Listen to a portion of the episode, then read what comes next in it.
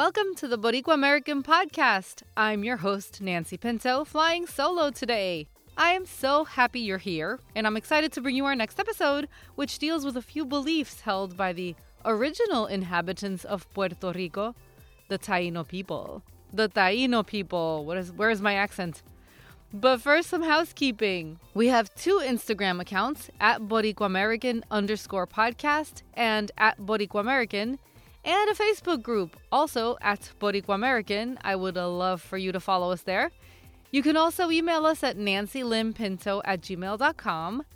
Would love it if you could please subscribe to the show, leave us a review and a rating, and tell a friend about Boricua American.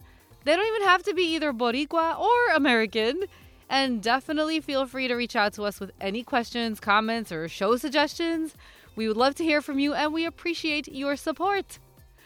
So here we go. Today we're going to talk about some of the beliefs that the Tainos held about creation, death, and the afterlife. I guess I'm still kind of in that Halloween, Day of the Dead, all that mode. But uh, anyway, we're, we're only really going to scratch the surface here. And Disclaimer I apologize in advance for anything I may have gotten wrong. Historians have had to piece together um, a lot of information because the Tainos didn't keep written records. They, like many tribes, they passed down their stories and traditions orally.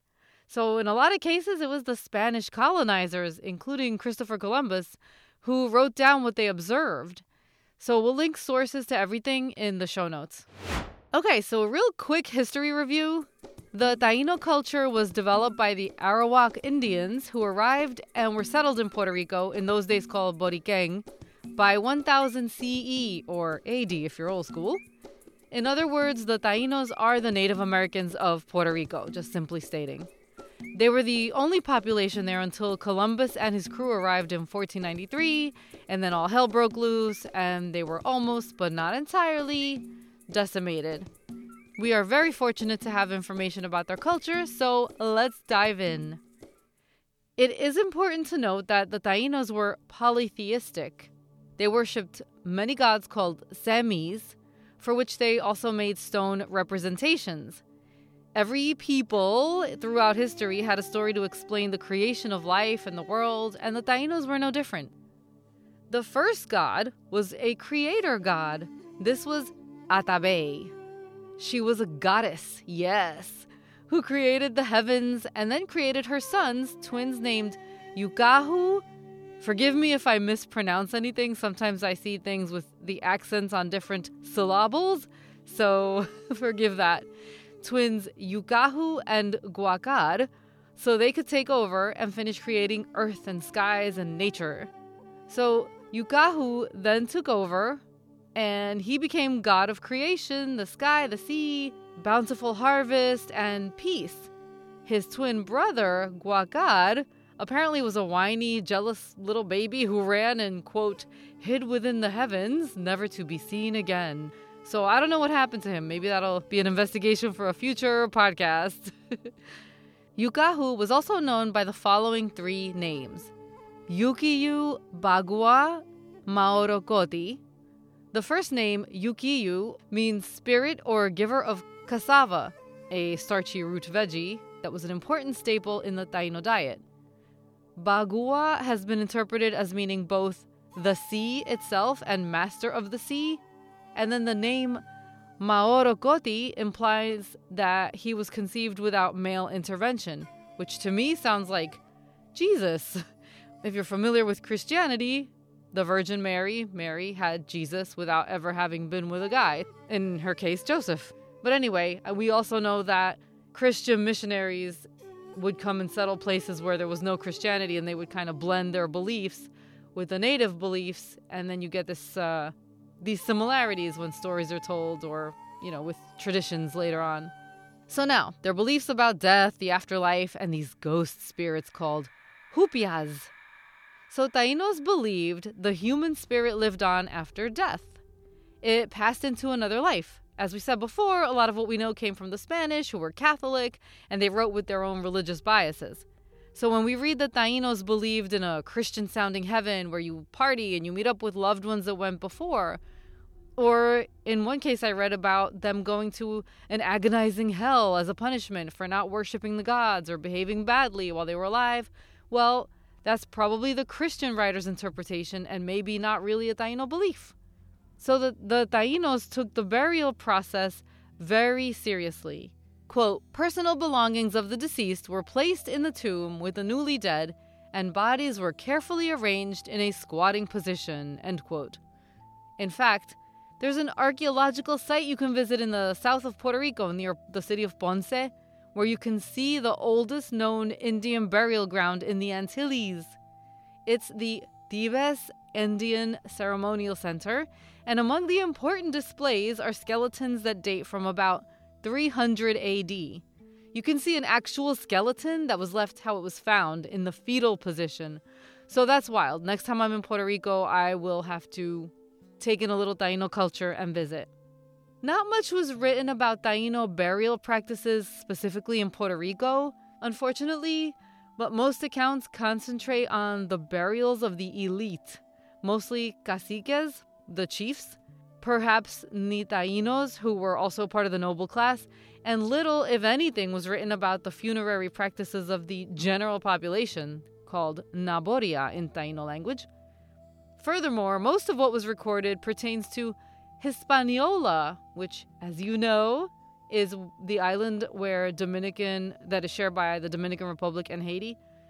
Not really about Puerto Rican um, Tainos. So, even though they're all very similar, all we can do is, is assume that practices on the other islands was the same or similar. So maybe take this information with just that in mind. But either way, it's super interesting. Um, for example, here's some of the burial practices for the Taino chiefs, the caciques. Okay, the chiefs were not buried alone.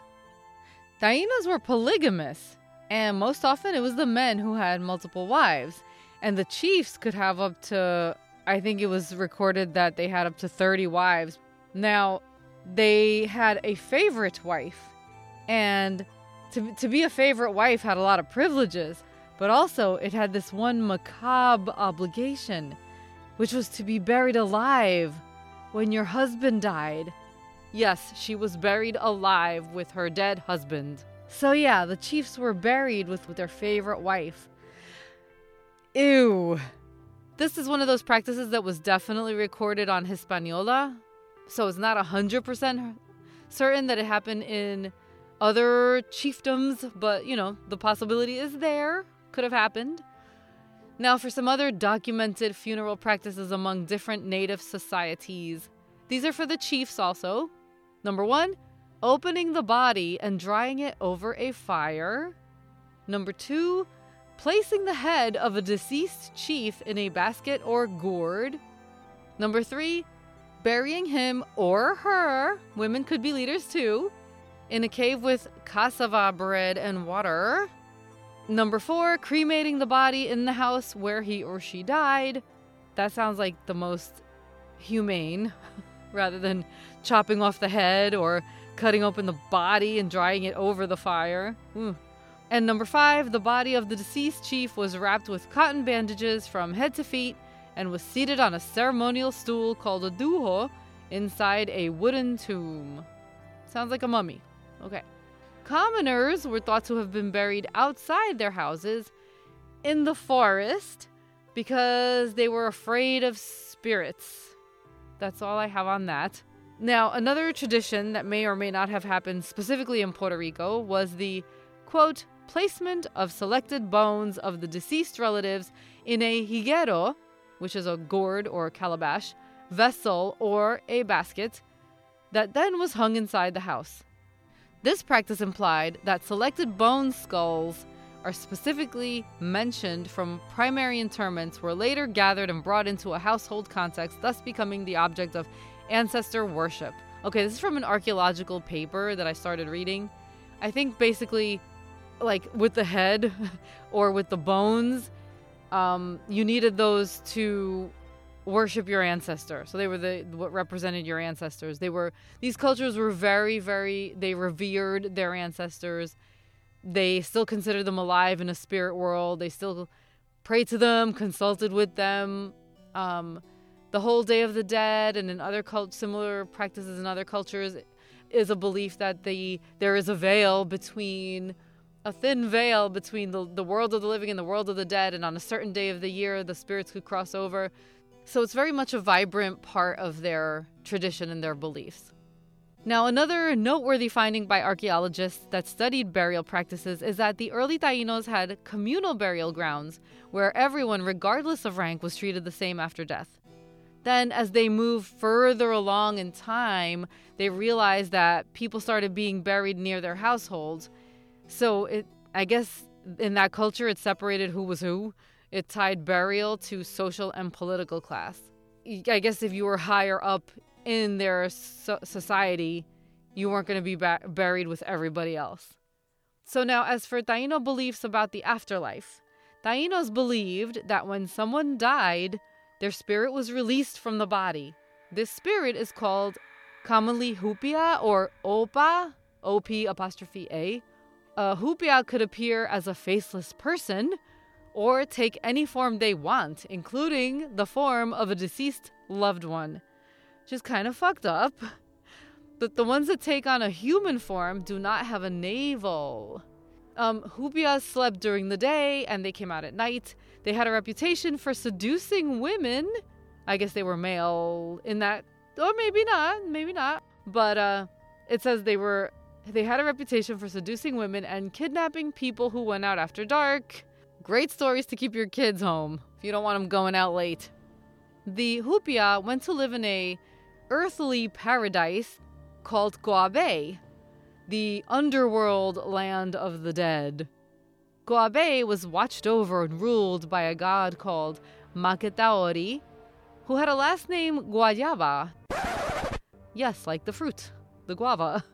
Maketaori kept the balance between the forces of the daytime, which stood for orderliness and the world of the living, and the forces of the night, which stood for chaos and the world of the dead. Also, Maketaori Guayaba is associated with bats, which is very Halloween, right? But what's up with Guayaba? Well, it was believed that at night, Hupias would take the form of a bat and eat guava. Folklore runs strong, my people. This is very colorful. And I know we have science and everything, but it's still fun to keep these stories alive, right? And to share what they used to believe. I think it's beautiful. Um, there was also a bodyguard, a god named, oh my goodness, Opi Yelguabiran. This being was half human, half dog. Human head, but a dog body from the waist down.